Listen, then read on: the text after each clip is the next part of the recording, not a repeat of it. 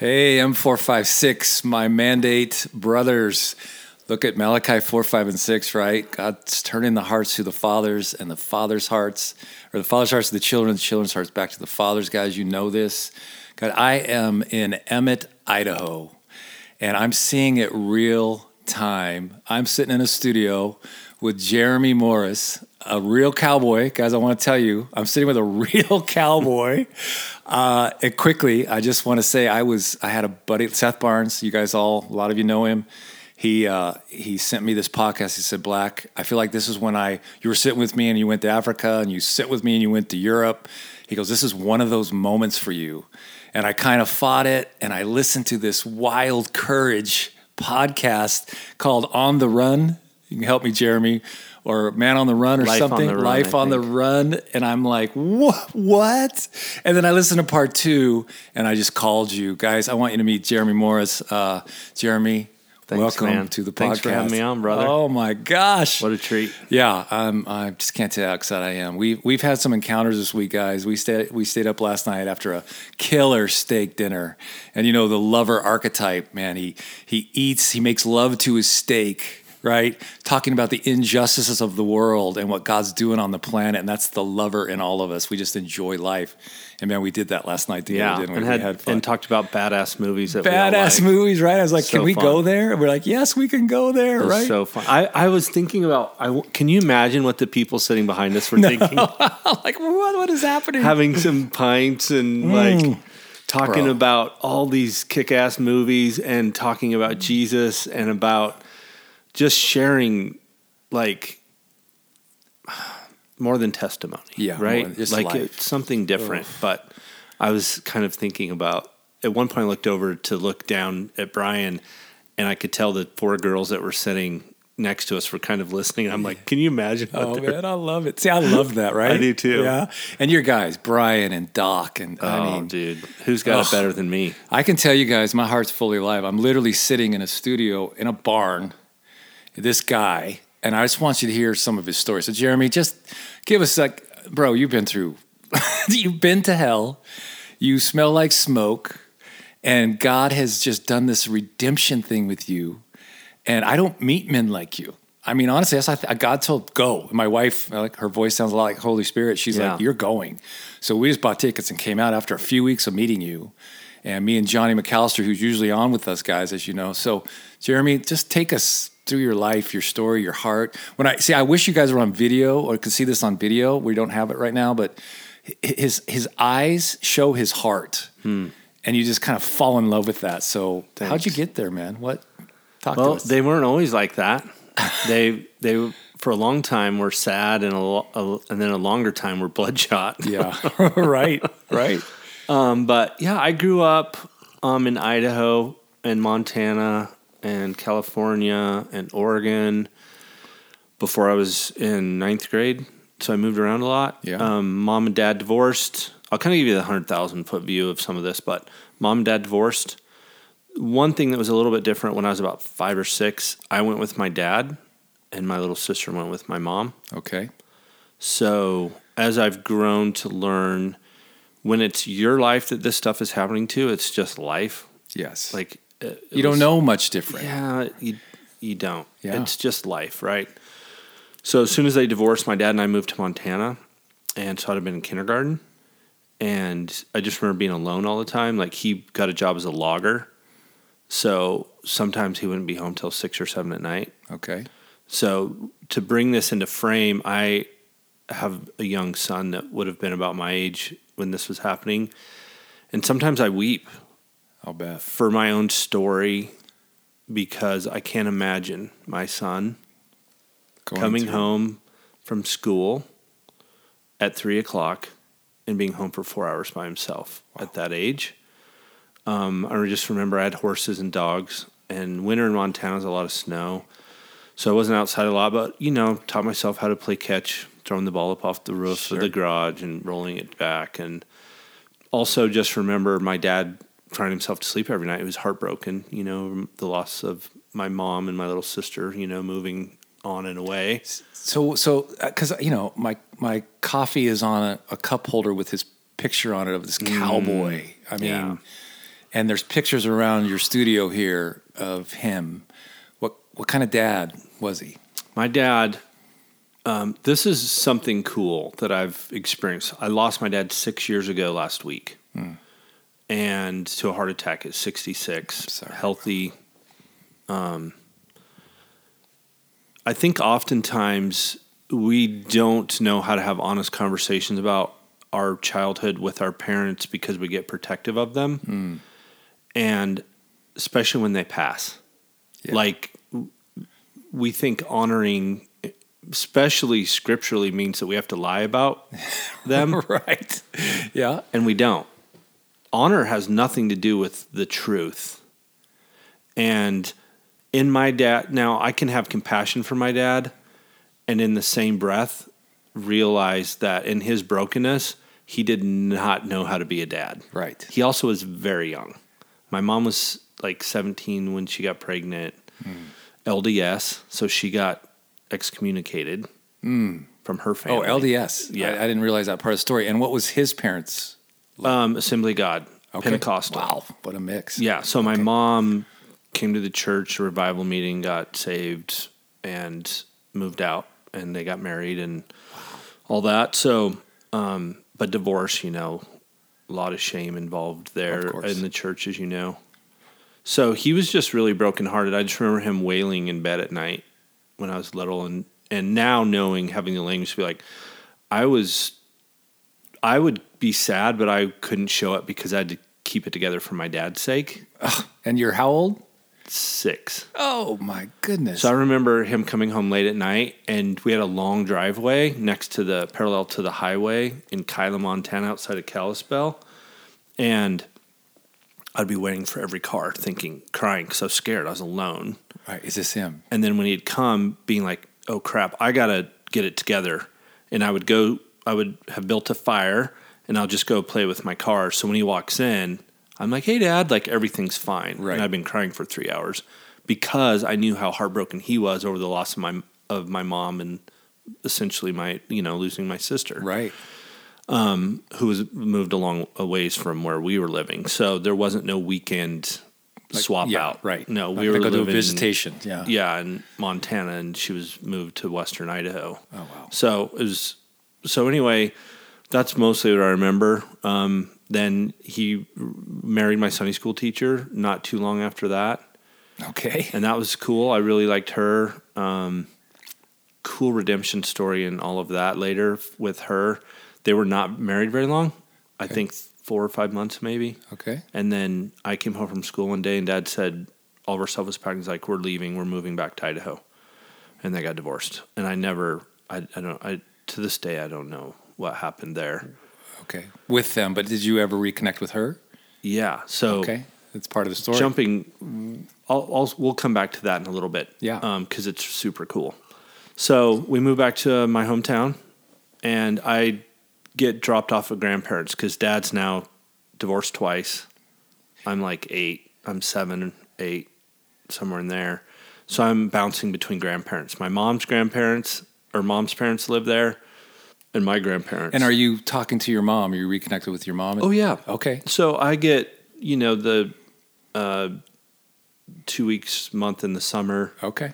and then like holiday splits, stuff Okay. like that.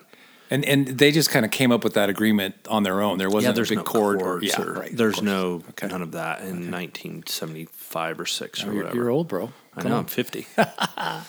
um, so yeah, that was just kind of life of kind of getting to hang with my sister a little bit in the summer and a little bit um, during holidays. Um, in that time, you know, I, I've already been to three different schools. By the time I'm in first grade, Three different, and you're seven, eight. yeah, because I had to go to kindergarten twice. Okay. and then moved from kindergarten to first graders another school. So early on, I'm like the importance of making friends became a big deal, Right. And um, I kind of get vague with this part of my story, um, maybe to protect some people, but also I don't know, it just lands right with me. But bouncing around between different family situations, um, some sexual abuse started happening Okay. like um and my desire to fit in and have friends after spending that season year year and a half of being alone all the time um, was scarier than giving this kid a blowjob. Wow. If because I'm running around with older kids, Okay. much older kids. So being was- alone and waiting for dad to come back. Yeah. And then these guys basically molesting. Yeah. Was scarier. Yeah, I'd rather because to me at the time it was like, oh, I got to do this, and then we can go ride our bikes, and you'll let me hang out with you. Oh my god. Okay. Okay. And then it's like, hey, it's his. If you want to hang out with us, like now, go do that thing to him. Right. It became like the thing. And also, there was an older uh, high school girl um, that was in my. I was in her care at certain times that would have sex with me.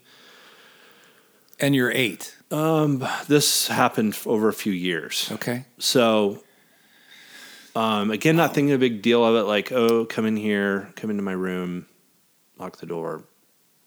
She would do that, and just kind of like, and it's weird processing through this as I started dealing with all this, as it certainly showed back up in my life, right?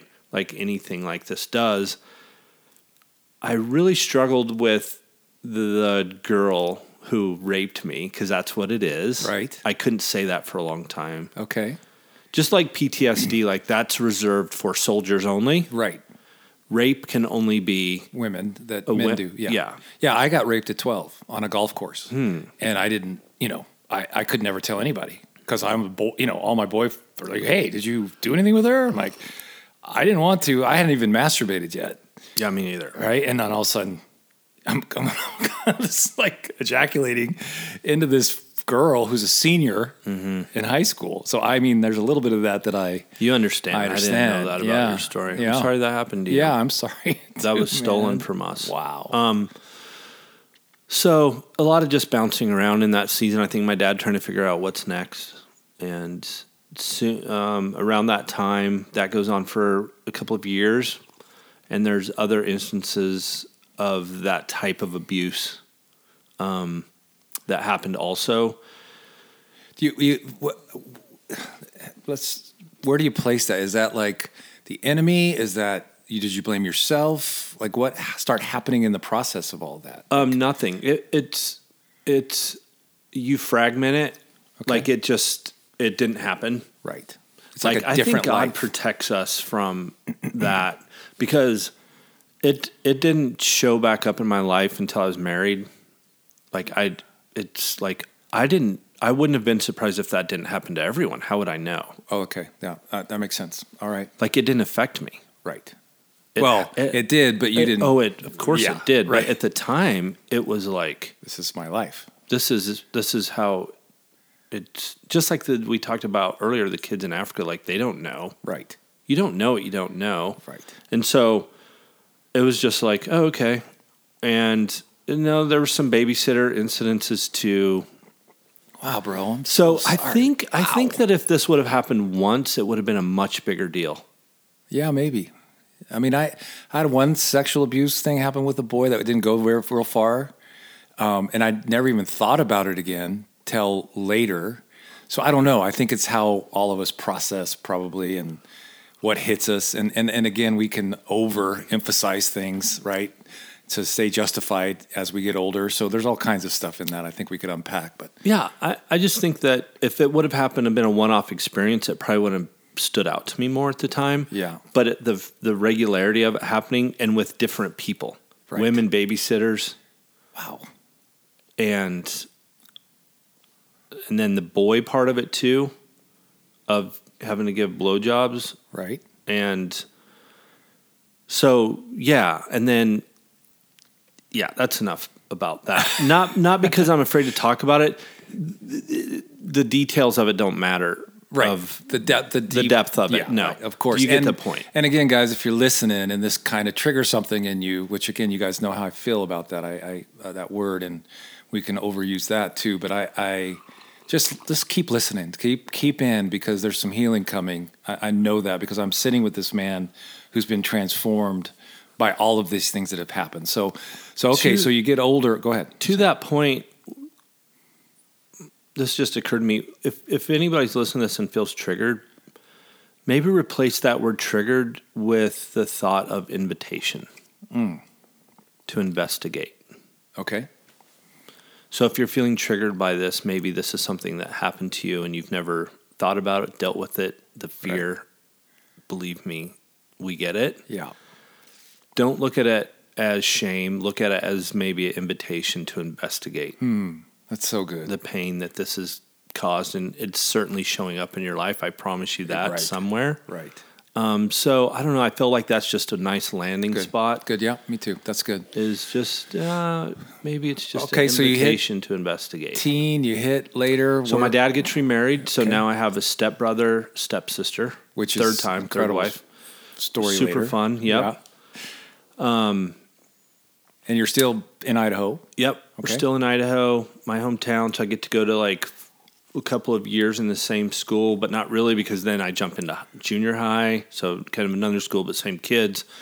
Sports, getting involved there. Stepmom started out fine.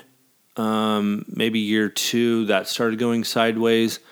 Her son's a year younger than me. Okay. daughter like three or four years younger than me. Um, they're not socially active, very introverted. I'm super outgoing. I need friends. Right. I need to be the guy. I need to have fun. Um, so I think that started maybe some bitterness in her towards me. Okay. She started getting very manipulative and physical. Okay. And you're because you're kind of shining, and her kids are Yeah. being overlooked in a way. Yeah, I'm I'm seen. an extrovert and Yeah. yeah. And so she would started making me call her mom. Hmm. I was like, eh, I already did that with the last one and that didn't pan out and you're not my mom and and she would manipulate me to the point of like I would tell her um, when she would thump on me pretty good, like more than probably deserved. should. Not that I didn't deserve it, believe me right. because I was acting all out, all sorts of different ways. But um, she always, I just remember she had these Lee press on nails. Remember those? Oh yeah. And she literally would break them off and, and like grabbing my arm and scratching me. And I'd say, I'm going to tell my dad. And my earliest memories of the manipulation would be she would say, You're the reason why your dad got the first two divorces. Do you want to be the third? Oh my goodness. If you say that do to a boy's soul. Yeah, you just right? shut down. You just yeah. So you the opposite would happen is the report would be you talked about uh, earlier in in our other conversation about your dad's weapon of choice Yes. when we had a back deck that my dad would sit in this chair and take his boots off with one of those boot puller offers Yeah, of course. and she would meet him at the door and tell him all the things I'd done wrong. And she'd manipulated me that I, I, I couldn't say anything of what was really happening at the threat of I will leave him and divorce him. It'll be your fault. And he's Oh, madly in love with goodness. me. And then I would get a beating with the boot puller offer for And what do you think's going through your your dad's mind? He's like, I want to stay married. I, right? I like what? Did you So- guys ever have a? I mean, I don't want to jump too far. yeah. This is this amazing. is this jumping back a little bit already. This is where I've been able to get a bunch of healing okay. in looking back at my dad's life for the 18 years that I was in his Under yeah, in His his roof. house. Yeah. yeah, he was so disassociated from his own pain that I can see that now. And I, Sure. I have compassion for him shutting down. He had no idea what was going on in his house. Not because he didn't have any idea, because he chose not to Sure. look at it. Well, and we talked about that. It's that silent generation, that Yeah. generation, the boomers, and so they didn't, they weren't taught how to do any of that. They didn't know. no, and my dad wanted to own his own ranch. So he was so all involved with chasing down his dream Yeah. that this was you you take care So this is secondary. You Yeah. take care of woman. You take care of the kids. I'm going to go out and work 200 hours a week, right. and that's what we're going to do. And then halfway through my seventh grade year, he comes home. We're moving to California. I got a job managing this ranch, and so we moved to outside of Oakland, Oh, which I we lived in the mountains, right off the Interstate 580 yeah. in the middle of nowhere, but there was town around the corner, like we lived in this beautiful. It was ideal for a little for a boy that age because we had all these largemouth bass fishing ponds, Oh, man. right? Okay. And this beautiful ranch my dad managed, and and horses always been a part of my life since I was four. I got my first horse, right? And so I was living this weird life of living life on the ranch, getting to go cowboy on the weekends with my dad and his crew, uh, the, the cowboy crew. But then this little yellow bus would pick me up after it went through the trailer park, and I was the only white kid Wow. because my stepbrother and sister went to the smaller little school, county school. Okay. So you had just you just went with them. So I would they they went on a different bus even because my school was in Castro Valley, California, was on the outskirts of Oakland. Okay. And I was immersed in this culture that was not me wearing my shit kickers to school and my Wranglers. And I'm I'm a hillbilly kid from the mountains, but I was thrown into this school of I had like 1,100 kids in my grade. Oh my goodness! What a And I, I rode shift. the all black kid bus to school every day. Wow. And they made up songs. You know, rap culture was coming on the scene at that point. So they they would make up songs about my mom being a whore, and they would sing songs about my yellow teeth, and you know, just the the fear of going to school, and then they're trying to make me sell marijuana to the kids in my school. I mean, it was just like a culture shock. And this is like seventh, eighth. seventh grade. Wow. Wow, bro. Yeah. Huh. So that I just was in torment. I my home life sucked because I had the mom, the stepmom that was A bit abusive. ab- abusive. Later in life, it turned out the the mental abuse was way worse. The Right. physical stuff like that kind of heals up, and um, but man, she was manipulative. Um, she would make. Here's one example of many. She would make breakfast for my stepbrother and sister, um, like hot eggs, bacon, uh, pancakes. Now I would wake up to that smell, and then she would take it into their room, and she would look at me while she was carrying it and be like, Oh, "If man. you want breakfast, you know where the cold cereal is." Yeah. Wow. That's a that's a spirit. I mean, that's not just normal. That's wow. Sorry, bro. That's that's incredible. Because I'm excelling at sports, and Yeah. you know, kind of probably had some girlfriends and was getting people friends were calling the house, which was not happening for her kids. Right. So, um, I went home to see my mom for Christmas. And she's back in grade Idaho year, still. she's still in Boise. okay. And my dad shows up to pick me up, and he's like, "We had our horse trailer, and like, he's like, we're moving to Oregon at Christmas break." So I never got to say goodbye to any of my friends, getting myself out So of you didn't go back to California. You just Never. went straight to Oregon. They he packed up and moved. I, I, I, I and was it all of them? yeah. Okay.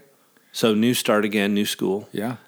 Moved to the opposite of that. We moved to this little town called Paisley, Oregon, in the middle of the desert in south um, eastern Oregon, to this huge ranch called the ZX Ranch. They run like ten thousand head of mother cows. Wow. That's big, cowboy crew, yeah. and we lived in a trailer park in these single wide dumpy trailers out in the middle of the desert. So And then I went- radically different. Yeah, and the school I went to was fifth, sixth, seventh, eighth grade, all in the same classroom, one teacher. Fifth grade sat in one row, sixth grade sat in a row, seventh Oh, grade sat in a row. So he would do the lesson plan, Mr. Arnold, Right. for fifth grade. Then he would move down to sixth grade. So, so You're just all in the same room. Yeah, all in the same room. We just sat. Our grade sat in rows. Can you imagine, guys? I mean, think about this to today's culture. Like that could never happen, right? I mean, maybe in some small podunk towns it could still, but Yeah, I played eight man football. okay. um, sports became even a bigger deal. But the cool thing was, is we only went to school four days a week because it was so far to travel for sports that it would take all day to kind of get anywhere. Okay. So year round, you know, all through school year, we only went to school four days a week. So on Fridays and Saturdays, I would get to go trot out with my dad and the cowboy crew. And my whole life, that's all I ever wanted to do and be was Just cowboy. cowboy like my dad and my uncle Ricky. So I life was really looking up. And I was getting old enough that I was starting to like hang out and spend the night at friends' house to get away from the stepmom Right. situation. Um, super poor. I think my dad made six hundred bucks a month and had child support. Oh, Came out of that for my sister was a hundred a month, so we had five hundred a month, and we lived, you know, in a in a trailer park. with the mice and rats and but man, who cares? I got to I was living this dream of sports, uh, girls, Friends, Yeah, I had a girls. girlfriend. We Yeah. were making out all the time, and Getting a ride, getting the cowboy up a little bit. and bit. I got to cowboy. Yeah. and watch my dad and my uncle chase down and rope coyotes when we were out making big circles and bang them over the head with rocks. Like it was just like the- ever my dream, my dream. I loved that culture in Paisley, Oregon. I loved the town, the best friends. It was the summer nights of cruising around town on your bike, Right. and going riding over to this friend's house, and you know what I mean. It was just the best. There was a river that ran through town with a waterfall that we swam in the pool beneath the water. I mean, it was like a like in a movie. This place, and my eighth grade year, Christmas time, Dad sits go. us down. We're moving back to um, our hometown, moving back to American Falls, and I. I, I was devastated. That's why I kind of asked about your family situation when you were moving around a lot earlier. right. I was Just taken out. devastated. I had a family friend. I'm like, can I live with them to finish out And you're high eighth school? grade? Eighth grade. Okay. I would have. I would have stayed there over living with my dad, and especially Mm-hmm. Sure. the stepmom Moving situation. again and yeah. Le- I mean, I Starting just all was- over and In basketball season, I was a starter. oh my goodness. Right, I was the quarterback of our eight man football team, Yeah. um, and was halfway during through basketball season. Man. So at Christmas, I got thrown in a new school. So what would happen at Christmas that this would happen? Like would it be an end of a contract for him? Was it, I don't know why that happened Okay. though, that two times in a row. It just seemed like we were out of school and a good time to, to do it. okay? I yeah, guess. maybe it was break and let's move and let's go and okay. Yeah, I don't know why. I never thought about that. But so, uh, even though my kicking and screaming, we moved back to my hometown. So I knew the kids because I went to kindergarten, third and fourth grade there. Okay. Oh, okay, that's right. You're coming back. So I knew some of the same kids, but they're they were the basketball team was already formed. Right. The They already dad have their went and culture, talked to the coach. These guys kind of knew me. That's a weird age, you know. You're starting to go through puberty Right. and like Awkward. Yeah. Yeah, and those guys weren't like, "Hey, buddy, welcome back." I hadn't seen him in three years, you know, so or four years. So, my dad went to talk to the coach. They had a fifth quarter team for the kids who didn't get to play in the game. Right, like the intramural. Yeah. So I got to be on the fifth quarter basketball team. So I went from starting to man. being on that, and then um, we lived in this little house. My dad went to work for his father-in-law, who owned a big farm there, the mindset we're going to do this for a few years, and we're going to buy our own place and start buying our own cows, and had a big. So he still had his dream. He was still after Still it. chasing it down, going. but making and his 600 a marriage has lasted somehow Yeah. through this. Seeming Okay. good. Grew up in the church, so went to church Wednesday night, Assembly Sunday God morning, still. Sunday night, Royal Okay. Rangers, Yeah. in Yeah, church all the time. Sunday morning, Sunday night, Wednesday night, probably on Thursday sometimes. Uh, if there was an evangelist coming through, then it would be revival week. Then it was every night. Yeah. Which you know again you don't know what you don't know. It was all it was fine. My dad i and i'm grateful for this now. I i went through a season of kind of bashing the assembly of god because i was really hurt there in high school. Um, but i'm grateful for my heritage. Absolutely. and i'm grateful for my grandma who wore her knees out praying for me. Yes. and i'm grateful for what the holy spirit how he impacted me during certain deposits in my growing up Right. i have some very profound um, encounters Kind of mountaintop experiences. Yeah. Or, okay. yeah Yeah. and so dad read we read the bible every night and Okay. prayed as a family every night so he instilled this in me but it was kind of like everything else was swept under the rug he worked hard chasing his dreams the stepmom thing just kept getting worse um, physically and emotionally um, moved back to our hometown Now, now the sexual abuse stuff had stopped at this point because you're big In enough and old enough. and- Yes. In California, I had a babysitter that would make me do things to her. okay. So that was a little bit, I was like, I don't know that this is appropriate. Of course, it was my pastor's daughter. Of course. yeah. It's just somehow how it works, Yeah. right? Who would Yeah. babysit us once in a while Yeah. And sit on the couch, put a blanket over us, and just grab my hand, right? So that really, because I was in seventh grade and I was like, eh, I, I remember like kind of like the second time that happened being like I went, got up and went in my room. So that that that sexual abuse stuff That's ended then. Yeah. Yep. And, I, and let me say this real quick, Jeremy, to our guys. You know, I want to say this to you young dads. Be, just use discernment and really listen to, your the wife. father and your wife. Yeah, your wife knows. Don't let everybody just come and babysit and be in your home. And, you know, I know we're supposed to take in the orphan and the widow, and that's what we're all about. But man, you have to protect your family. And I made some Ask of those Heidi mistakes. Baker, right? Mm. Right. Ask any, a lot of them. Right. This is a perfect example. It's the pastor's daughter. It's fine. No, it's not fine.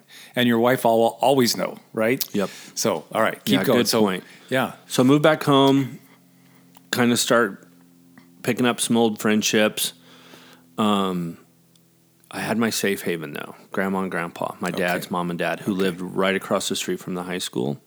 So my freshman year, I really started to retreat there okay, because I grew a little bit and I and I tried out and made the starting uh, squad in basketball okay, my freshman team, and because the varsity girls, boys, junior varsity boys, girls all got to practice before the freshmen, right, so I wouldn't practice till like 7.30, 8 o'clock at night. And grandma and grandpa literally lived across the street from the high oh school. man, okay. So it was a literal safe haven. So the the food thing that didn't happen With stepmom, yeah, grandma. she would feed you. So I really started spending a lot of time at grandma and grandpa's house where I felt safe. Yeah, um, looking back and, and, and at that. Um, struggled with school, super dyslexic. Didn't know that till like a few years ago. yeah. Um, I had some of the same teachers my mom and dad had. You know, Wow. so they're Been there forever. they don't care. Yeah, they're like they pension, right? um, but but yeah, had a girlfriend. Like uh, got my uh, driver's license when I turned fourteen in the state of Idaho.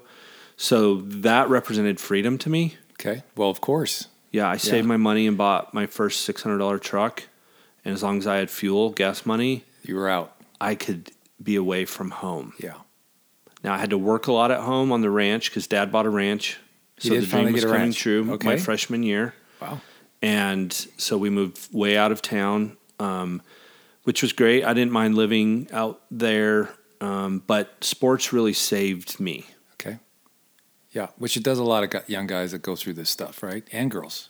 I, I needed the friendship part of it, and I needed to be out of that house. Yeah, It represented work when I was there and abuse when I was there. right. So as much time as I could be at sports, um, I got a job at the grocery store. So when I wasn't working on the ranch, moving hand lines in the summer for hay Yeah, or building fence, or I loved the cowboy stuff, but the sports stuff really started taking over. So I had a job at the gas, the grocery store with all my buddies. Um, we'd get up at three in the morning on uh, two days a week and do freight during school, before school, Right. And then with practice, I just wasn't home much. Still going to church on purpose, but that. not really knowing that's But it was a good excuse, and Dad, Yeah. he didn't really, Yeah, he didn't really care because I had to pay my own way, yeah. you know. he's still working his dream and Yeah. doing his thing, and yeah, So high school goes through. Stepmom, that just that story just kept getting worse. Me and my stepbrother would get in these huge fights, like beating the hell. yeah. I was going to ask the two others. They're still He pulled a gun on me Yeah, and okay. shot over my head a few times. wow. Um, Yeah, he was not popular. No, like girlfriends, not good at sports. Okay, so they're just introverts, kind of weird, and you don't get along with them still. No. So, um, but we smiled and went to church and did all the things, Right. you know. Um, so, graduating my senior year, I'm like, what am I going to do? My guidance counselors like putting me in welding jobs. Like, you don't even need to go to school after lunch. You need to go to this welding fab shop and learn how to weld because this is your only shot, right? Which felt like prison to me. Did it? Which now, what I know about people who are dyslexic, that's why I'm such an entrepreneur and a risk takers Right. because the thought of the industrial revolution type job, No. it was pri- it was jail. Yeah, like absolutely. sitting there in a welding shop on a grinder all day, Yeah. and the culture of that I hated with a passion. So I was like, well, this cowboy thing, I've always loved it. Maybe I'll pick that back up. I could have played some college football. However, this the grades thing scared me. I cheated my way all the way through high school with girlfriends. um, to keep a 2.0 so I could be eligible to play sports. So that I, I was too afraid of college to give that a try. So I thought, my uncle Ricky used to ride bucking horses, and there's pictures on the wall at grandma's that I've seen my whole life. That looks fun, and I needed to replace sports with something because of my identity. Yeah, sure. My identity was sports right. and driving a 78 Trans Am with T Ah, tops. come on, the little bird on the front. Yep. The- yeah. So I got a, I traded that off, got a pickup, started wearing my cowboy hat again after uh, basketball season was over. Like, okay, maybe I'm starting to transition back into being a cowboy, and I didn't know what that looked like. But I thought about rodeo and sounds appealing to me. So my uncle said, "Hey, I know in Jackson Hole, Wyoming, they have these dude ranches where you take people out on rides." Yeah. And I heard about this one that will pay your entry fees at the rodeo, and they have a rodeo every Wednesday and every Saturday night in Jackson Hole for all the tourists. I'm like, take me there. So me and my uncle get in his truck. We drive over there. And you're My 18. Yeah. Okay. My my senior s- year, and I get a job in Jackson Hole at the Heart Six Ranch. Wow. And I'm like, okay, now I got a truck. I bought a horse trailer, and I got my horse. So that spring, Boom. I leave home. Never to good go back. riddance. Yeah. Never. I I made a promise when I drove across the Wyoming state line. I will never live in Idaho again. Wow. And and that's a big statement, but the pain that that Sure. represents. That's why I'm so it's in probably, awe. It's probably more of a vow. it was a promise. vow. Yeah. That's why I'm so in awe that you kept returning to Colorado Springs Right. because I know how I felt about moving back to my hometown was like I could not get out of there fast enough Yeah. because of the the the pain that it represented That's to what's me. attached to it. Yeah. So I'd call I'm- that scorched land. Yeah, it is. Yeah, the springs, absolutely. So I moved to Jackson Hole, which, as you know, because you've been there, I don't know of a prettier place in North It's America. Unbelievable. Well, in the lower 48 anyway. Yeah. I've never been to Alaska, so that's not a fair statement, I guess. But I just fell in love with those mountains and I felt freedom in a way. Um, and I'd went to some bareback riding schools. So I was, I'd already started my rodeo career Right? and yeah, I fell in with this great group of guys that that mentored me in in, in rodeo and and riding bucking horses.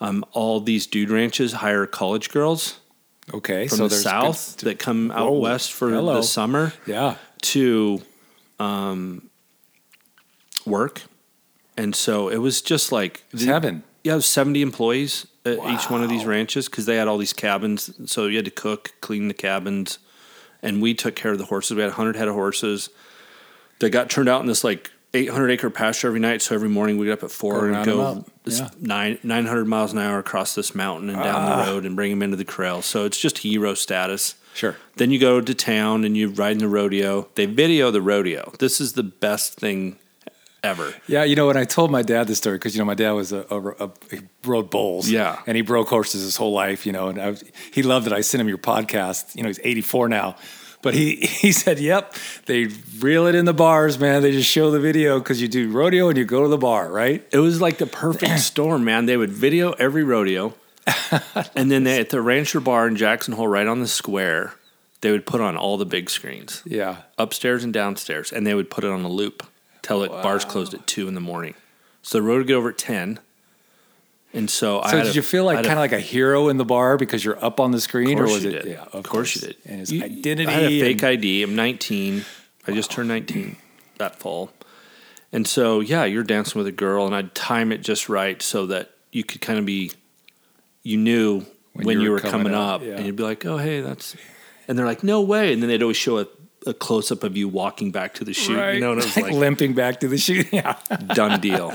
I got So, all these mother wounds of rejection and the sexual abuse. Yeah, I was going to ask. Let's let's stop for pause just a sec. So, mom, through all this, because I, I didn't hear this uh, in some of the podcasts I listened of yours, but what's that like with your mom? Amazing. Was it? It was just good. Yeah, because she was trying to make up for the guilt she felt of letting me go with dad. Yeah. So she became like a friend to me Okay. when I would go there in the summer.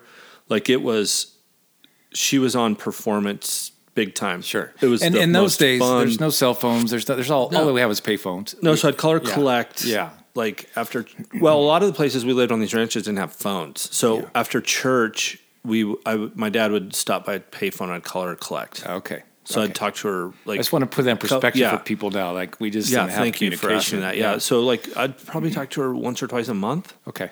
That's and then when we got to pay a phone. I remember that was always a big fight between who would pay for the phone calls yeah. Well, sure. And then when you because say long distance cost a lot well, right, it was fifty cents a minute. I mean, I mm-hmm. did that. My first job is sales long you distance, know. right?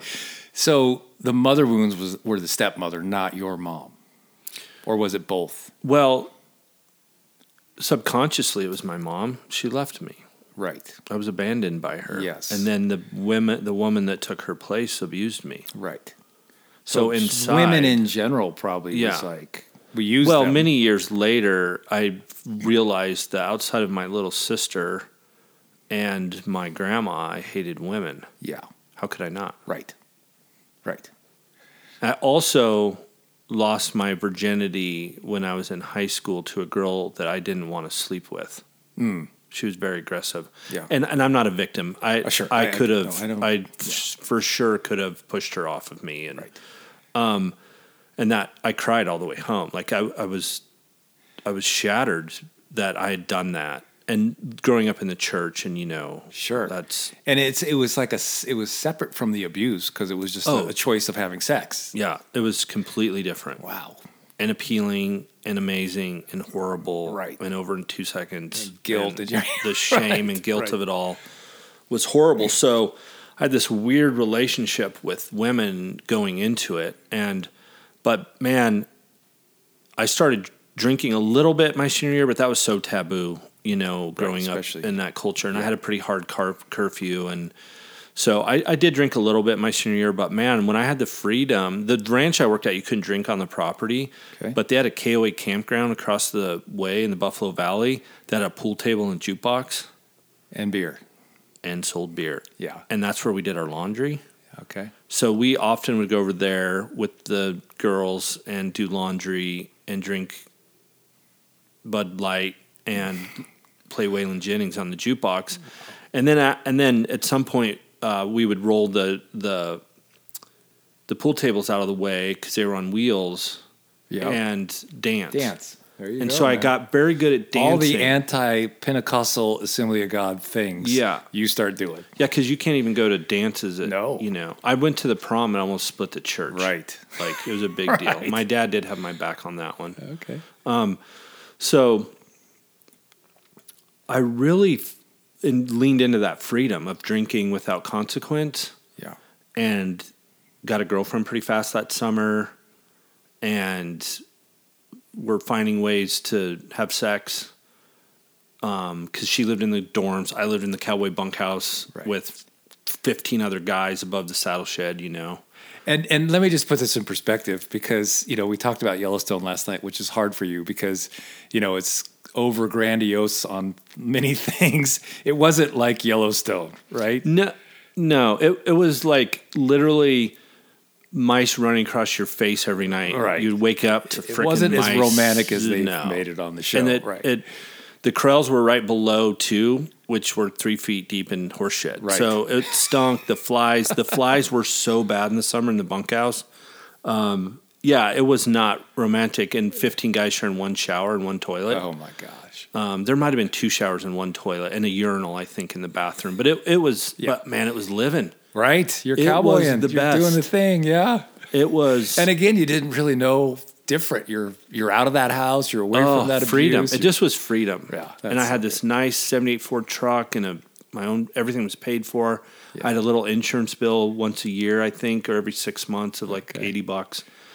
And so that was the life. And then I went to hunting camp and learned how to pack mules and um, do that. And so I loved that adventure too. That was something new because my growing up as a cow in the cowboy world, hunting camp hunting was not really a thing we did because it was always when we were gathering cows in the fall off the mountain.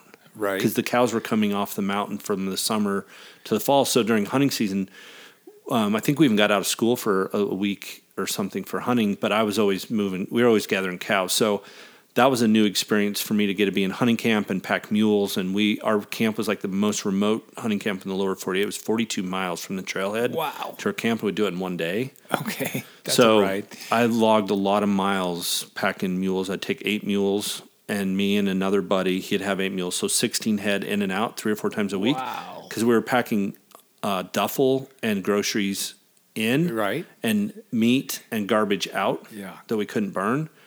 Um, and then you know when they'd shoot elk, we'd have to haul them out, Right. pack them out, Went and pack, packed them out. pack the hunter's duffel So you didn't out. you didn't hunt hunt. You literally did I was just a packer. Yeah. So th- there was hunting guides, Right. But I was a 19 year old kid that didn't know what I was doing, Right. so I just was an entry level You're the rookie. hand. You're doing yeah, the hard things. packing Yeah. mules, and that was a lot of work. But that fall, we get out of hunting camp, and I I had a pocket full of cash because you don't spend money when you're in the wilderness. Yeah. So I think I had like 2,500 bucks, which was so much money to Right, me. right. And my buddy Rusty DeBroa, who just got out of the Marine Corps, he I met him at the ranch. We didn't know what we were going to do. We're like, let's go get a cowboy job in Nevada, or let's go figure out something. He was riding bulls. I was riding bucking horses. We went home to my dad's ranch, and I'll never forget. He went up to go to the bathroom. He was reading the Western Horseman, Okay. and he comes running kid. downstairs, and he's like, "There's a horseshoeing school in Phoenix, Arizona, called Western Horseshoeing School." There's an ad in the back of the Western Horseman. He's like, Okay. "It starts in three weeks. Let's go."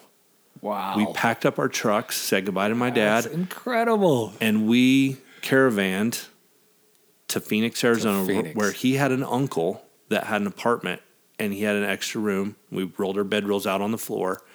We went and got jobs pouring concrete. And Phoenix in the winter is rodeo central. Oh man, yeah, it's warm. It's There's a rodeo. You you could get on a bucking mm-hmm. horse like three or four nights a week in in the Oh, greater Phoenix area.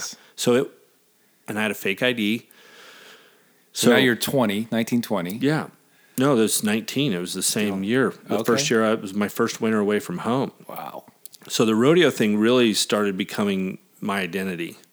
Like football, basketball is gone, but riding bucking horses I could cling to and all that came with that. Right. Which was I got my PRCA permit. So now I'm going to pro rodeos Yeah. where they have free uh, if you're a contestant, You can just drink. you get F- Crown Royal sets up shop there, and Yeah. you can go in the contestant tent, and they have free food and free beer at the pr- at the pro rodeo. So, Yeah. and I and I really found some guys that took me under their wing that were really good. They were sponsored guys, so they had fuel cards and got people paid their entry fees, and they took me under their wing, Okay. and that lifestyle suited me well. Okay. Um, my truck got stolen, so I didn't go to shoeing school, and I just decided to do the rodeo thing. And these guys said, "You just come with us, and you'll be all right." Yeah. So It's a really, it really is a brotherhood. Oh, it's yeah, it's it really is. Like those guys kept fed me. I had no money, Right. and they paid for everything. They paid my entry fees. I would have to drive mostly. Is Right. why a lot of the reason they kept me around because we would drive all night. We'd go to like a rodeo on Saturday night in Phoenix, and then we'd be up at a matinee in Southern California at one in the afternoon. So we'd drive all night and. And you're and you're starting to really party at this time. Yeah, the the drinking went from in the summer it was like Wednesday nights, Saturday nights, and maybe one other night. But we had to get up so early at three thirty to to go wrangle, wrangle the horses in Right. to have them in by six. So it wasn't tying them on, tying them on, and there was a fifty mile drive from Jackson Hole back to the ranch. Jeez. Wow. So we, I, I, yeah, we'd drink, but it wasn't like it started to be in Phoenix. Like that was like blackout drunk, sleeping on other people. None of us had anywhere to live, Right. so we'd find girls that would put us up. Sure. That lifestyle. Yeah, Yeah. It, it, it was it was like being a carny, Yeah. but with all the honor and all the Right. rewards The that came. hero side of it and Mm-hmm. romantic side of it. And Yeah, so we'd we would sometimes sleep in the Hooters parking lot because they opened at eleven, and then we'd go steal showers at the gym across the street, and we'd stay at Hooters all day and just drink beer. yeah. And then whatever nightclub, whatever honky tonk had a whiskey night where they had twenty five cent you call it. That's the bar we'd go to on Tuesday night. God, I know some of you old guys listening to this going, oh my gosh, it's bringing all kinds of memory up. So, how long did that go? I did that for a couple winters, and I'd go back to Wyoming, do the same thing in the summer, work at that ranch, do the hunting camp, and then I'd beeline for Arizona in the winter. and then that lasted for a few years. Um, I went, I went to my hometown and entered the rodeo, amateur rodeo. American Falls. Yep. Really? I was in Jackson. I got entered in the hometown rodeo. You vowed you'd never go back to, but you're going to rodeo back. I'm gonna go. I got to go show my family my skills, right? Right, right. So I go back and I draw this horse that I've been on in Arizona because these horses all go to Arizona Sure. and they buck them out down there in the winter. Um, the- so you're I- like, I got this, man. yeah, I've got on this same horse called Randolph Ox, this big quarter draft mare that goes out there, has a nice trip, and right at the buzzer at eight seconds, she would always turn back. Okay, so you just So it was a little bit tricky once you if you got by her. She was real strong, real heavy, but I'd won checks on her before. So I was like, this is perfect. All my high school buddies are home for oh, American Falls days, right? And I go out there. I ended up winning second, but she goes out, makes her normal trip, and she turns back into my hand, and I get hung up to her. Uh-oh. And my rigging slides down underneath her belly, and my hand won't come out It won't come out. and she drags me Oh. around the arena twice, stepping on me every the time, whole time, sure.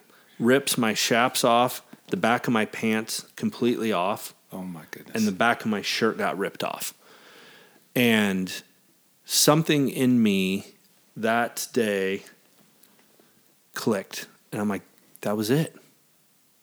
I'm done. I never got on another one. Never did.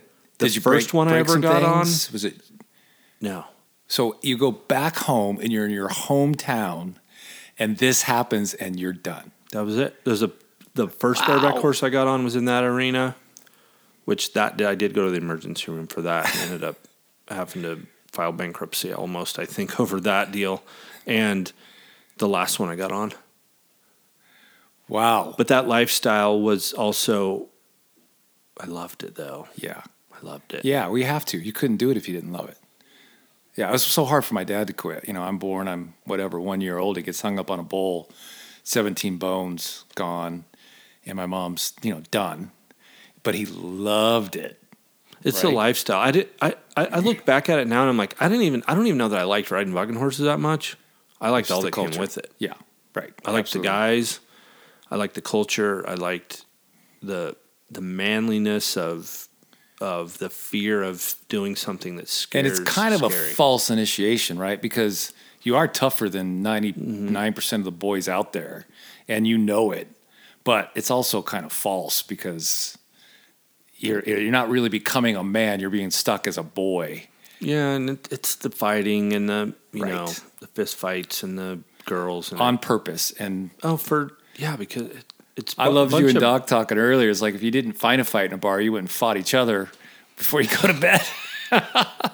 we, those same guys yeah we would clear out the living room of all of our furniture and beat the hell out of each other just because it's like but it's all just a bunch of little broken boys Right. trying to figure it out Right. you know but so yeah on to the next chapter of the drinking started to pick up and i took to roping I'd, i've been roping my whole life but Okay. i was like okay now i have to have the outlet what's my identity i'm not riding bucking horses anymore right. Become a roper. I got a rope. So I got a job in Arizona on a ranch, and I just really started focusing and gave the next 20 years of my life to roping. Wow. And that's where all those came from. Yeah. Is is it filled with buckles and all your stuff? All the stuff that I Yeah. was my identity. Right. So the drinking, that's when the drinking really, my mid to late 20s, Goes heavy. yeah, I started drinking by myself. It wasn't just a fun bar thing. Right. it was that thing inside of me that was painful Yeah. started happening and, And you're numbing and you're just, yeah and the beer quit drinking beer started drinking whiskey yep. Um, and i kept getting these incredible jobs like for the rockefeller family their private retreat in jackson then i got my first year-round job in this little town called ten sleep wyoming and this guy built me a 5000 square foot house and like a $3 million arena and barn and an open checkbook to go buy horses and build a horse program Wow. it was so this this really wealthy guy job. yeah. Um, so people liked me. I was good with people, um, and I was good at what I was doing.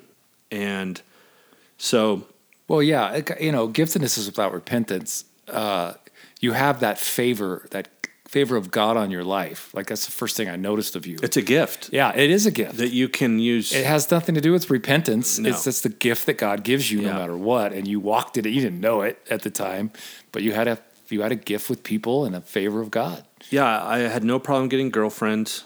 S- sex became a quest that I could never get enough of to to feel the pain of. What I didn't know then was I know now through sitting in my pain, Yes. like we talked about earlier. Yeah. is a lot of it also is trying to prove to myself that I wasn't gay. Okay. So you struggled with? Did you struggle No. with that? You just I didn't struggle with having any homosexual tendencies or but I deep down was like if I sleep with a lot of girls, that's I'll Show prove to myself that but also like the abandonment of and my pain towards women and the sexual abuse with women, it was I just I was so broken in that area that it it just provided relief from it momentarily Yeah. and and I couldn't keep a girlfriend. I cheated on all of them, um, and and I really heard a lot of nice, Really good women. really amazing, amazing women. In my own brokenness, I had some that would like try to send me to therapy and pay for it, which Sure. I'd go do once or twice and be like, Yeah. "This is bullshit." I went back and repented to just women. Just man, I was just broken. I've done a little bit of that.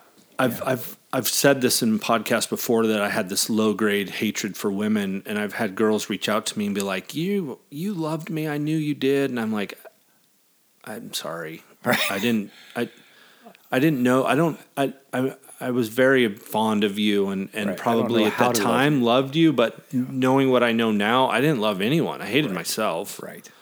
So that pattern just kept happening. Okay. When I moved to Wyoming, um, the drinking went up several notches. Started not eating. Bottle of Jack a day. You said. Yeah, I was drinking a lot of whiskey by myself. Um, I was in isolation of a 200 person town, and I lived 15 miles out of that town. Okay.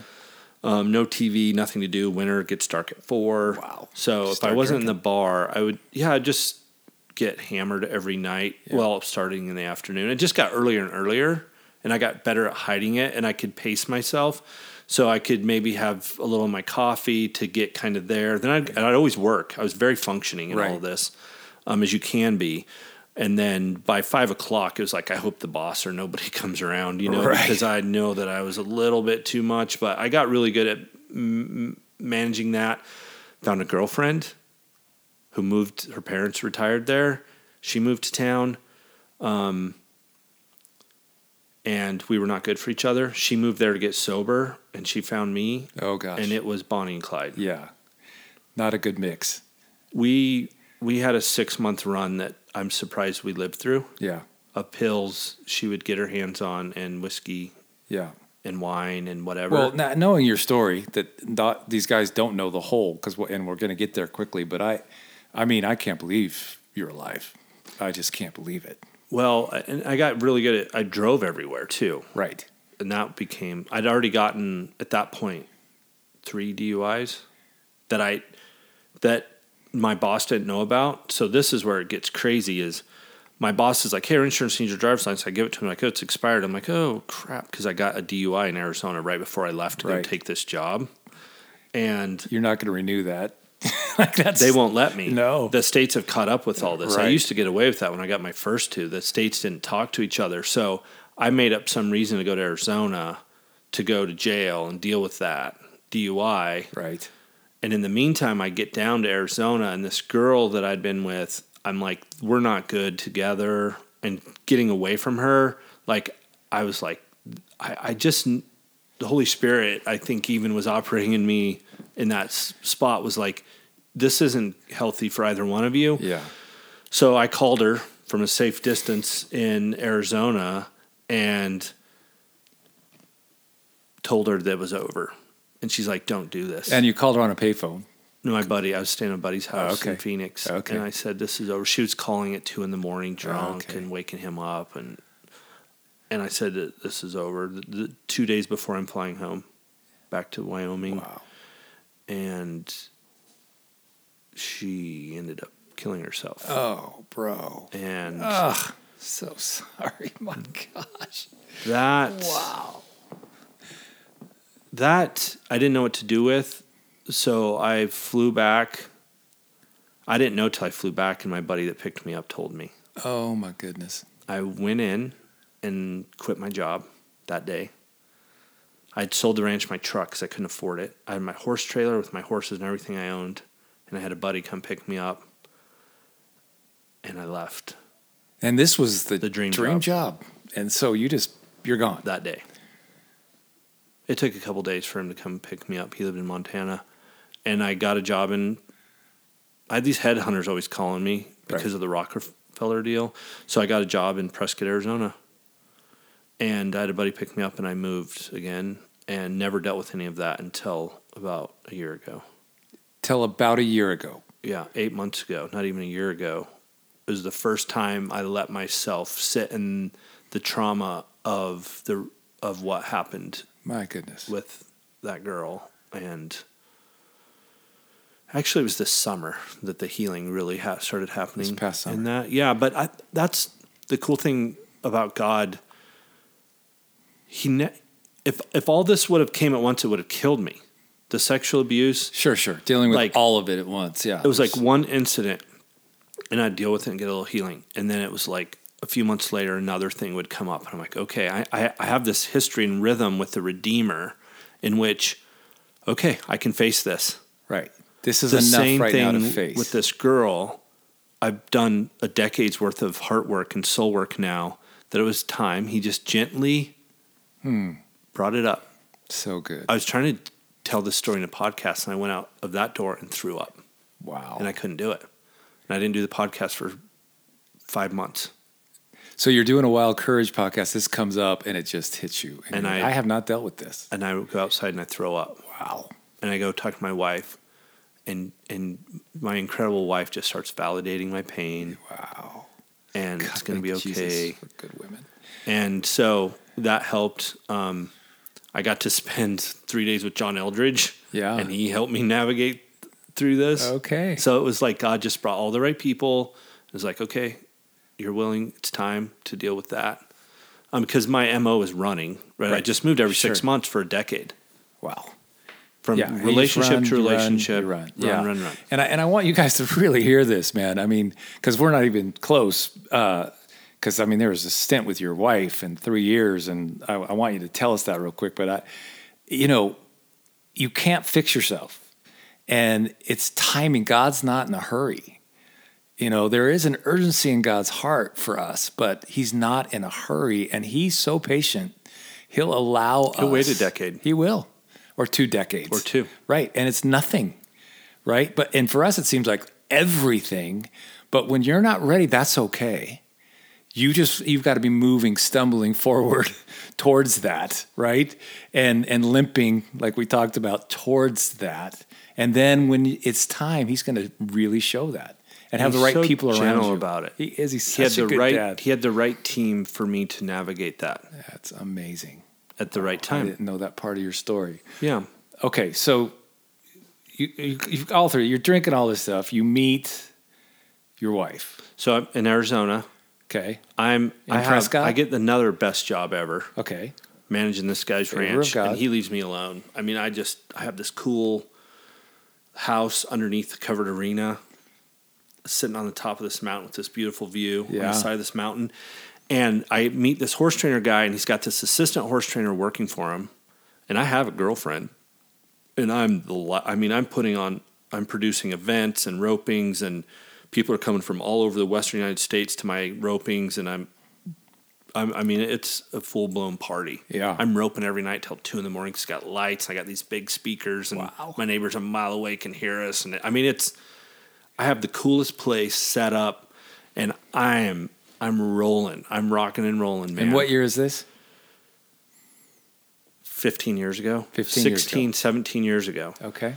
and Mary becomes my friend, who's now my wife. Because I had a girlfriend. I, I I think I had a couple girlfriends when I from Sure. the time I met her, and I would get drunk and ask her out, and then never do it, chicken out, because she was a good girl. Okay. She was Sweet Mary. That was her name. Sweet Mary. and she could ride a horse and train a horse like Which is just a million times better than me. Yeah. I was never really attracted to horse girls. I liked hippie chicks because I like you go do your thing, I'll do my thing. Yeah. Don't try to come in my world because you're not good at it. Right. You're trying to be somebody you're not, and I hated that. I did not do well with horse girls.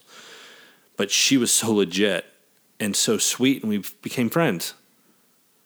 And she helped me through some heartbreak with this girl and all the all this stuff. And and I just remember one day that I passed her in her little car, and she smiled and waved at me, And you went, and I was like, "There's that's it. She's Yeah. it."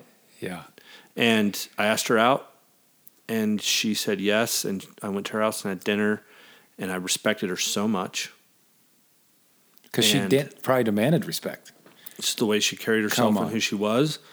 Um, we dated for a couple year and a half maybe, and I was going to help my buddy put on roping in in uh, Livingston, Montana, and I invited her to come with me on the trip. Um, I broke into her house and got a ring that I knew fit her. I made up some excuse to borrow car keys. I needed to borrow a car for something, and I went and did this whole thing. Got an engagement ring, called her dad, took her to Jackson Hole, which she'd never been. Took her on a hike, proposed to her. Okay. I'm the life of the party, You're doing party guy. Yeah. Um, we have this big celebration with all of our friends, the whole weekend of the roping in Montana. Our wedding's planned by the time we get back to Arizona. Uh, we get married in Jackson Hole. Wow. Before we get married, she's like, You're going to quit drinking when we get married, right? And I started going to church with her, Okay. right? I'm like, Of course I'm going to get what what kind of guy would not right. Come on. So I think I quit drinking for a little while, maybe, maybe not. I don't even remember. Get married, honeymoon, beautiful, everything. Get home. I'm shoeing horses for a living, which I've been doing for 20 years at this point, Right. 15 years, um, and had a nice little cash cash business, I had like six, seven, eight thousand dollars a month in cash, like doing pretty good. We're flow's managing. We still had the little the little place. We're managing it. Um, Chiette was still training horses, and we get this call to go build this equestrian center in across the hill from Jackson Hole in Driggs, Idaho, from this developer. It's like a 1,800 acre property with a river, creek through it, trees, beautiful. To go build this equestrian facility and then manage it. So we take it Right. Of course. and pretty soon I'm introducing some wine at dinner and like because I never quit drinking. Right. Then we get pregnant. She's like, "Surely you're going to stop this drinking when we have a baby." And I'm like, "Well, of course. What kind of dad? We're going to church, involved, and all the things, right. And now I'm just hiding it. Right. And the wheels fall off that 2009 housing markets crashes. right. He closes the arena down. We lose everything. I've been sleeping on the couch for a year. I'm a drunk. I'm drinking vodka, a bottle of vodka every day, and Diet Dr. Pepper. Getting up in the morning, putting Bailey's in my coffee to go plow snow. Wow. Like I'm a full blown functioning alcoholic at this time from the pain. When we moved there, I get drunk at a music festival. I come home. She's like, "What?" She's crying, pregnant. Why am I not enough? Why can you not stop hmm. drinking? What am I not enough for? And something in me, it came out, and I said, maybe if you've given as many blowjobs as I've had, you'd oh, understand. Oh, and you were drunk, and it wasn't the right thing to say. It was the first time I'd, I'd ever thought about it. Wow. It just came out. Wow! And so she's. She? I don't know. I jumped in my truck and left. I went and slept down by the river. I, I, I, I, I didn't. I'd never thought about it once in my entire life until that moment. until that moment. And she probably gently tried to bring it up later, and I'm like, I wouldn't go We're there. not going there. Yeah. So we lose that job. We have a two year old son. Call my old boss, Matt, down in Prescott. I'm like, hey, is anybody living at the old place? And he's like, actually, I had a renter. They're leaving. It's yours. Come, come, soft place to land. Yeah. So we go back there. I start picking up my shoeing business again. We're not good. I'm sleeping on the couch. I cannot stop drinking. You just can't stop I can't stop. Shoeing six, seven horses a day and drinking a bottle of vodka in my Diet Dr. Pepper and come home drunk, lie about it. We'd go to counseling, got in a, almost a fist fight with our pastor because it was always my fault. We'd go to counseling and tell me about your parents. Her parents are still married. My dad's been married five times, my mom three. Yeah. And immediately it's just shame, shame, shame, Right. shame, shame. So we never had any luck with counseling at all. Got so bad that she kicks me out. I'm living in a closet upstairs or out by the oh, arena in a in an office on a cot. Yeah. And as soon as my son would go to bed, I would have to leave the house. right. This isn't working, so I get a job. Oh, I go to Wyoming for the summer to shoe horses because we're not doing good. Right. And I get another DUI in Montana. So this is number four or number, Number five? four. Okay. Go visit my daughter who lives in Mont Billings. And on my way back to Jackson So, so Hole, we, I don't think we touched that. You had a daughter from another. I had a, a one, one-night stand, At a right? one night stand at a wedding that I flew into, flew out. You know, was Right. there two nights with a girl who called me like two years later, found me. She had a first name in the motel I stayed at. That was it. Oh my goodness! And she found you. She says, "You have a daughter. We have a daughter. I don't know how to tell you this. You may not remember me, but my name's." And I'm like, Wow. laying on the couch on the phone with my girlfriend, like. What? oh my goodness. Okay, so, So, you, you, throw a daughter in the mix of my.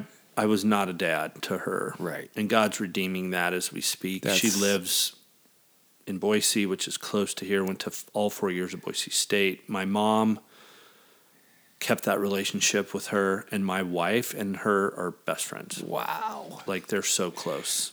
Okay, um, so you so you're out there in the summer, and Mary's I'm on the some again. reason staying with you. No, she's in Arizona. I know, but you guys are still married. At the time, we were still, yeah.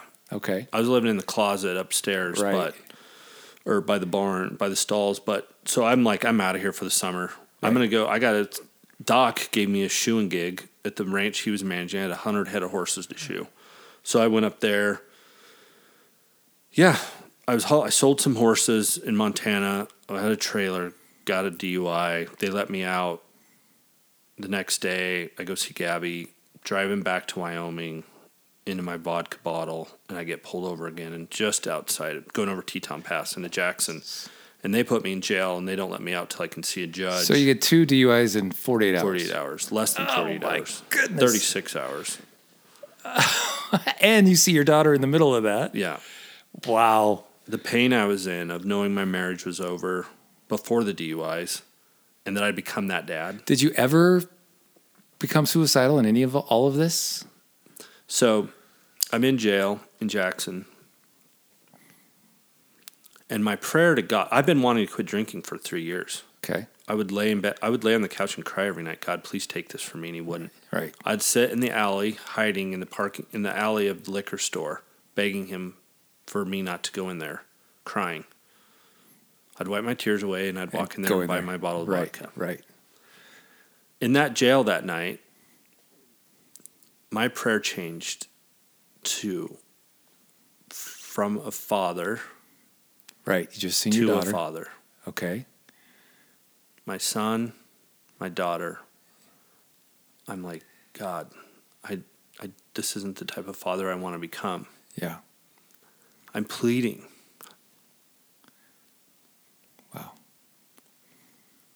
Please, from one father to another, take this from me. Hmm. It's gonna kill me, Yeah. and I, I don't want to be that dad. Yeah. And he took it. He did. It left me. I felt it leave me. So it was, a, it was probably a demon. It, it. I knew I'd never drink again. You just knew. I knew, I knew, I knew. I knew I was in trouble. Wow. Legally, obviously, I knew my wife was going to leave me, probably. But I knew that my son, who was two, would never know his dad is a drunk. Okay. And I laid in that jail cell that night on the cold concrete because the two cots were taken. And I wept. And I thanked him. And I was sober. And I never went into detox. I'd been drinking a bottle of vodka. Or a bottle of whiskey. I was only vodka at that point because I knew how to manage. it. I knew when to eat. I knew how little to eat so that I wouldn't kill it. I knew exactly when to eat, what I could eat that wouldn't kill it, the buzz, the drunk, the the the the the anesthetizing of the pain. So I, I mean, I was pro. I Right. knew when I could start. I knew when I needed to slow down so I could still shoe horses or do whatever so people wouldn't notice. And I knew when I could finish strong so I could pass out. Oh, goodness gracious. And I should have needed to go to the hospital to detox. Right. It kills people. As much as I was alcohol as I was consuming, to just come off of it. And I was in jail for two days. And I never got sick. I never threw up. Nothing. It was No gone. detoxing. Zero. Okay. And then Doc came and bailed me out. And I went back to the cabin I was staying in. And I knew that I would never drink again, but I needed to know who my identity was. Okay. So I was reading, I would search in the Bible to find anywhere where he would call me his beloved Hmm. in the mornings. And at night, I would play Russian roulette. Okay. You just That's where I was at. Not drinking, No, but- never. I haven't drank again. That was 13 years ago. But the pain that I'd caused my family, because I had to tell, call everybody and say I got the DUI. I didn't even tell them about the one in Montana. That's a whole nother story. I and Mary was like, "We're that's it." we're done. Everyone that believed in me was over. Everyone I called, like, enough chances. So isn't that it, it's just crazy to me? Your prayer changes. You cry out to the true Father as a father. He takes it, but now the cost. There's still the cost. Well, before when I was praying for him, I wanted out of my circumstances because my wife quit having sex with me Yeah.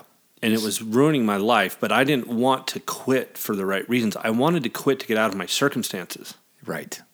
which were mostly just a little broken boy whose wife wasn't having sex with him anymore. Right. So I was like, God, selfish. take this from me. It was all selfish. Yeah. But now it was like from one father to father, Let's this isn't this. who you created me to be. I Yeah. know that. I need, I need help. I can't do this on my own. He took it. The shame, however, of the mess I'd made of my life and everyone that trusted and loved me. I have a big circle of people that believed in me, trusted me, Yeah. loved me. Well, Doc shows up to bail you out again.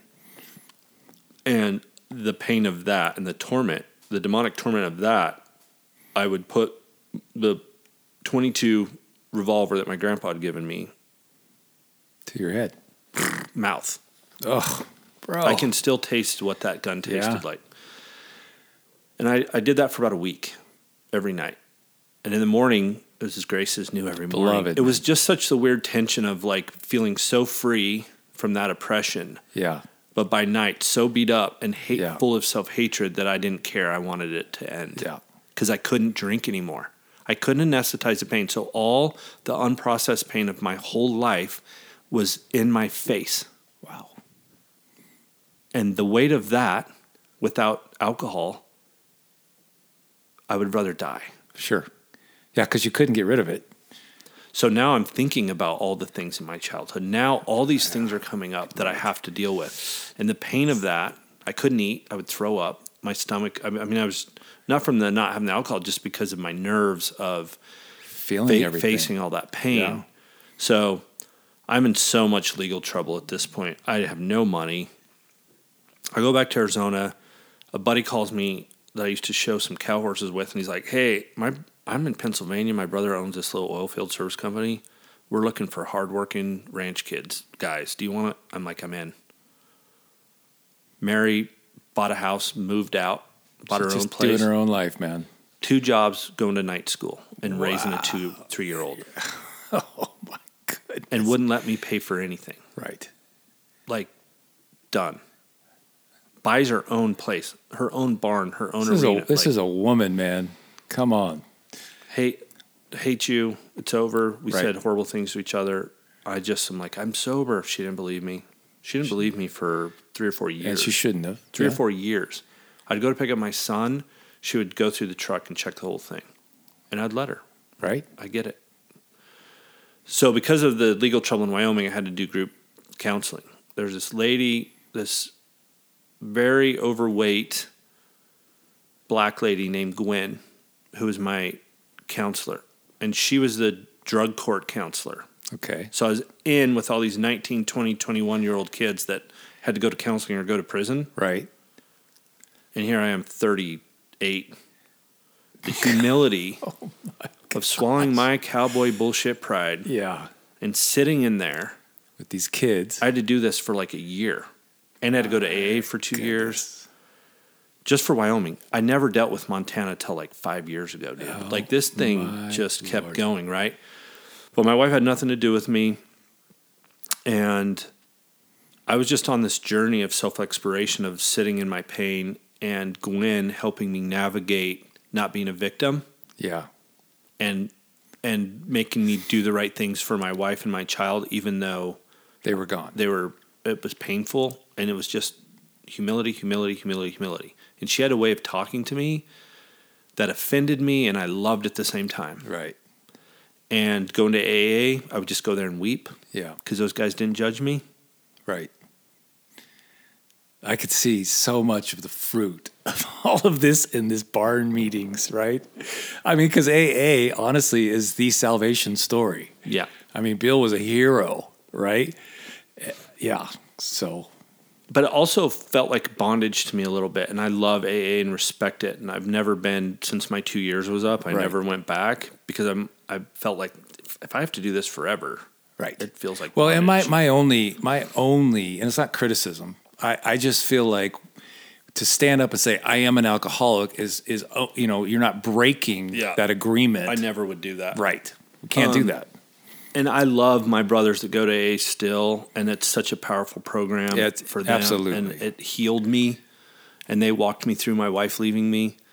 Um, fast forward, we were separated for three, three and a half years, something like that. I'm making money. I get out of debt. I fix my credit. I put my head down. I quit going to ropings. My identity is now as a. I'm figuring out who I am as a son, Okay. and I'm his beloved. That's all I really knew. yeah. And when I was feeling all the hard things, I would just find those scriptures and pour over where I'm seated at the right hand with him. Yeah. And when he would call me his beloved, and I would I would just meditate on that. That was like Psalms going. 34 for me. I rescued you because I delight in you. Come on. Yeah, Psalms 32 5 for me was when I put down the gun for the last time when I came across that. Okay. I confessed all my sins from you Yeah. To you, and you took them for me forever. Forever. That was it. I Yeah. never picked up the gun again. Wow. Psalms 32 5. Dude. So- written on your heart. So I get a job in the oil field. I just keep getting promoted, making crazy money. Now I'm making like fifteen thousand dollars a month, and I'm running this whole thing. And Doc comes up there and works for me, and we're like, let's start our own thing, which is a whole nother story. So we're we quit our jobs, and I'm like, find this place in Idaho. I want to be close from my dad's ranch and be close from my mom. And so I'm like, I'm buying this place. And Mary's like, maybe I want to come look at it.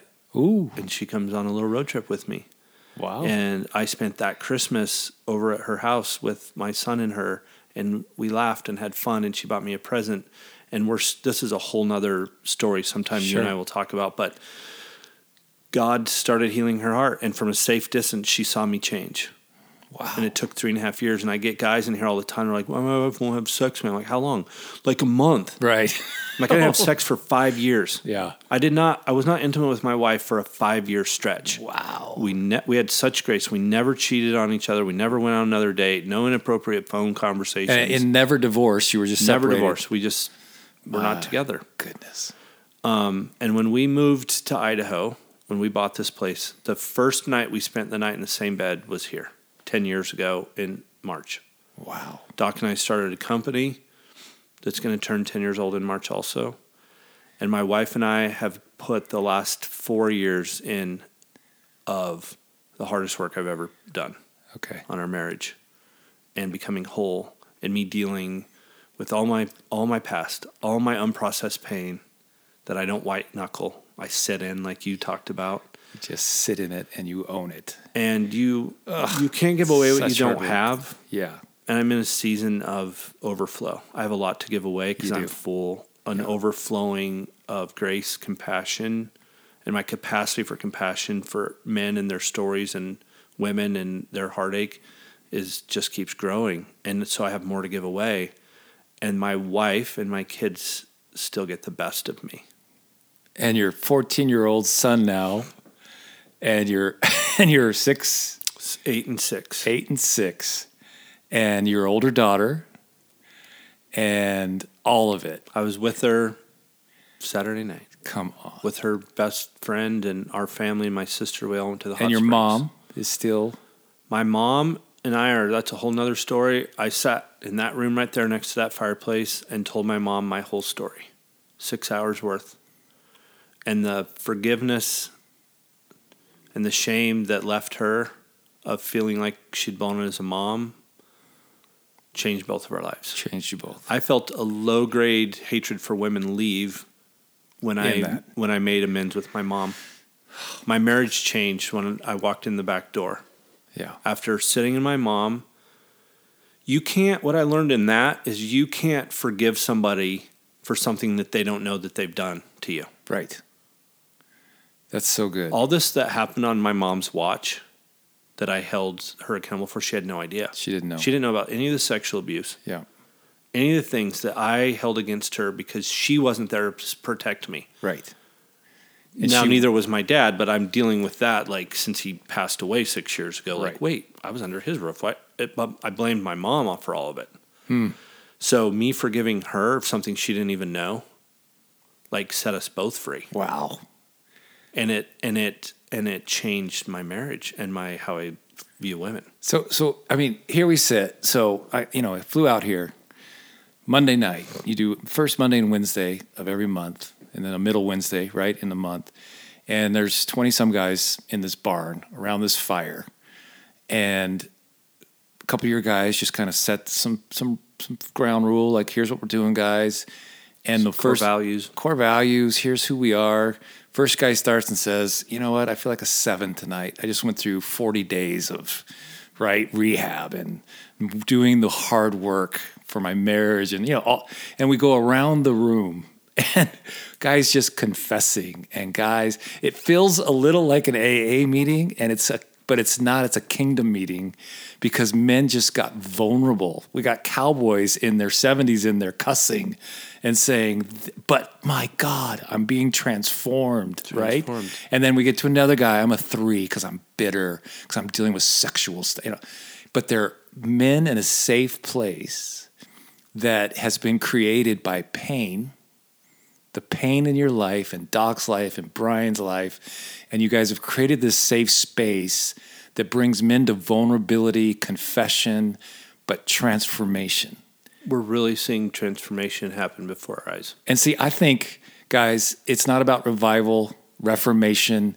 It's about transformed heart, especially in men, as the foundation of us owning our pain, not anesthetizing, finding a space that's vulnerable and safe enough to be real about it. And like you said to me, some of those guys have been coming for a long time and they're just finally able to share, right? Yeah, because they're we're all everyone's on time. It's just, it's on time, We're not behind. dude. Come on. We all think we're behind and we're blowing it and we're missing it. And what's happening is, what if, what if, what if we can get a man's heart redeemed, seen, heard, whole? Yeah. He can go home and learn how to contend for his wife's heart. Yes. In the meantime, we're modeling to our kids what that looks like. Yes. I think this is how we change the planet. I don't think it's by 100%. voting, and I don't think it's by revival. It's the hundred year plan. I don't think it's by. Uh, I love church, but I don't think it's the church. No. I think it's or the conferences or the big, yeah. It's all that's so interactional, and I just think that sitting in a man having a place to be seen and heard and know that he's not alone, and that it's going to be okay, and you got some dudes sitting next to you that are not. There's no shame No. because self hatred and shame burns up in vulnerability and acceptance. Yeah. It goes away. It can't exist. That's so good. Yeah. So we contend that we don't know what we're doing, but we've been doing this for over a little over three years, and we're figuring out some things and how to honor Guy's story and and sit in the tension of rejoicing with those who are rejoicing and mourning with those who are mourning. Yeah. And it's okay to do both and feel whatever you're feeling.